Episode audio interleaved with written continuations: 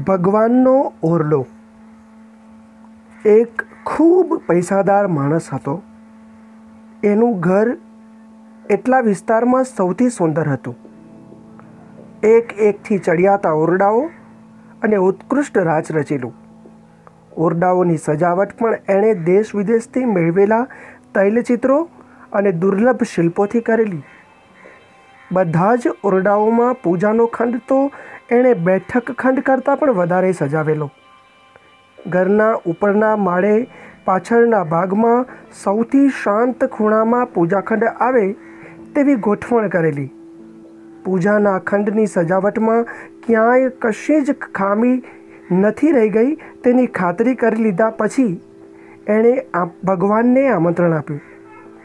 ભગવાન આવી પહોંચ્યા. એમને પ્રણામ કરી યથાયોગ્ય સ્વાગત કરી, હરખભેર પેલો માણસ એમને ઉપરના માળે આવેલા પૂજાખંડ સુધી લઈ ગયો. ત્યાં રાખેલા આસન પર ભગવાનને બિરાજવા કહ્યું, મંદ મંદ હસતા ભગવાન આસન પર બેઠા. પેલા માણસે કહ્યું, ભગવાન, મારા નાથ, મારા પર તમે ખૂબ કૃપા કરી છે. આજથી આ પૂજાખંડ તમારો છે. તમે અહીં જ રહેજો.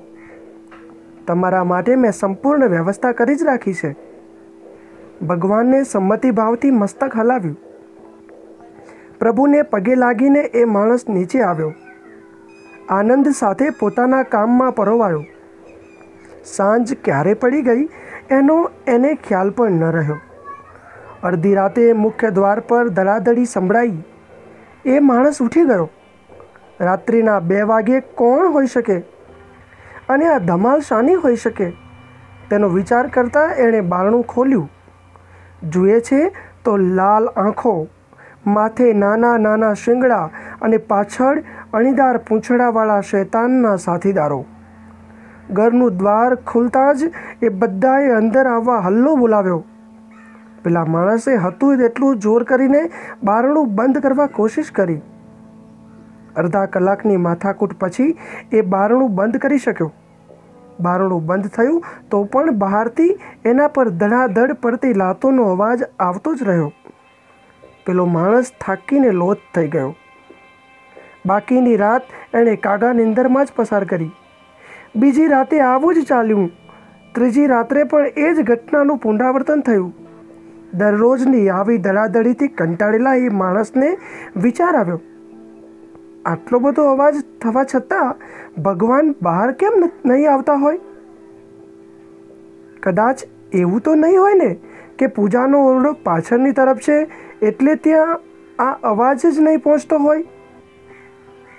આવું વિચારી બીજા દિવસે ભગવાનને પૂછીને ખાતરી કરી લેવાનું નક્કી કરી એ સૂતો. સવાર પડતા જ એ પૂજાખંડમાં ગયો. ખાલી જ વાસેલું બારણું એણે ખોલ્યું. ભગવાન પોતાના આસન પર એ જ મધુર હાસ્ય સાથે બિરાજમાન હતા. જેવી એ માણસની આંખો ભગવાનની આંખો સાથે મળી કે તરત ત્રણ ત્રણ રાત્રિની માનસિક યાતના ફરિયાદના સ્વરૂપે બહાર આવી ગઈ. એ બોલ્યો, ભગવાન, તમારું વર્તન મને નથી સમજાતું. પાછલી ત્રણ ત્રણ રાતોથી હું શૈતાનના મોકલેલા દૂતો સાથે જંગ કરી રહ્યો છું. કેટલી બુમરાણ અને ધમાચકડી થાય છે? છતાં તમે તો આરામથી સૂતા હો છો. શું તમારા મનમાં મારા માટે જરા પણ ચિંતા નથી? મને તો એમ હતું કે મારા પૂજાખંડમાં તમારી સ્થાપના થયા પછી તમે મારું રક્ષણ કરશો. એ માટે તો મેં તમને મારા બંગલાનો સૌથી ઉત્તમ ઓરડો રહેવા આપ્યો છે. તમારા ઉઠવાથી લઈને સુવા સુધીની બધી જ જવાબદારીઓ મારા માથે ઉઠાવી લીધી છે. પણ તમે તો ખરા છો. ઘરમાં તમારી હાજરી હોવા છતાં મારા ઘરને શૈતાનથી બચાવવા મારે જંગ ખેલવો પડે છે. અને રોજ રાત્રે એ તાકાતવાળા શૈતાનના દૂતો સામે જીગ ઝીલવી પડે છે. આ તમારો કયા પ્રકારનો ન્યાય કહેવાય પ્રભુ? દીકરા, અતિ મીઠા અવાજે ભગવાન બોલ્યા, હું તને ચાહું જ છું અને તારી ચિંતા પણ મને છે જ. પણ તું મને જેટલું સાચવવા માટે આપે તેટલું જ મારાથી સાચવી શકાય ને? મને તે આ પૂજાખંડ સોંપી દીધો, પણ બાકીનું આખું ઘર તો તે તારી પાસે જ રાખ્યું છે. મારામાં શ્રદ્ધા જરૂર મૂકી, પણ સર્વસ્વ ન સોંપ્યું. આ ઓરડો તો મારે એટલો કે ભગવાનનો ઓરડો કહેવાય છે, પણ ઘર તો તારું જ કહેવાય છે. પૂજાના ખંડનો માલિક હું, પરંતુ બાકીના આખા ઘરનો માલિક તો તું જ રહ્યો છે. અને તું એ પણ જોઈ લે કે આ ઓરડામાં આવવાની કોઈ આસુરી તત્વ હિંમત પણ કરી શકે ખરું? પેલા માણસને પોતાની ભૂલ સમજાઈ. એની આંખોમાંથી ટપ ટપ ટપ કરતા આંસુ સરી પડ્યા. ભગવાનના પગ પગડીને રડતા રડતા એ બોલ્યો, પ્રભુ, મને માફ કરી દો. આજથી કંઈ પણ મારું નહીં. મારું ઘર, મારી સંપત્તિ અને મારું સમગ્ર જીવન પણ આજથી તમારું.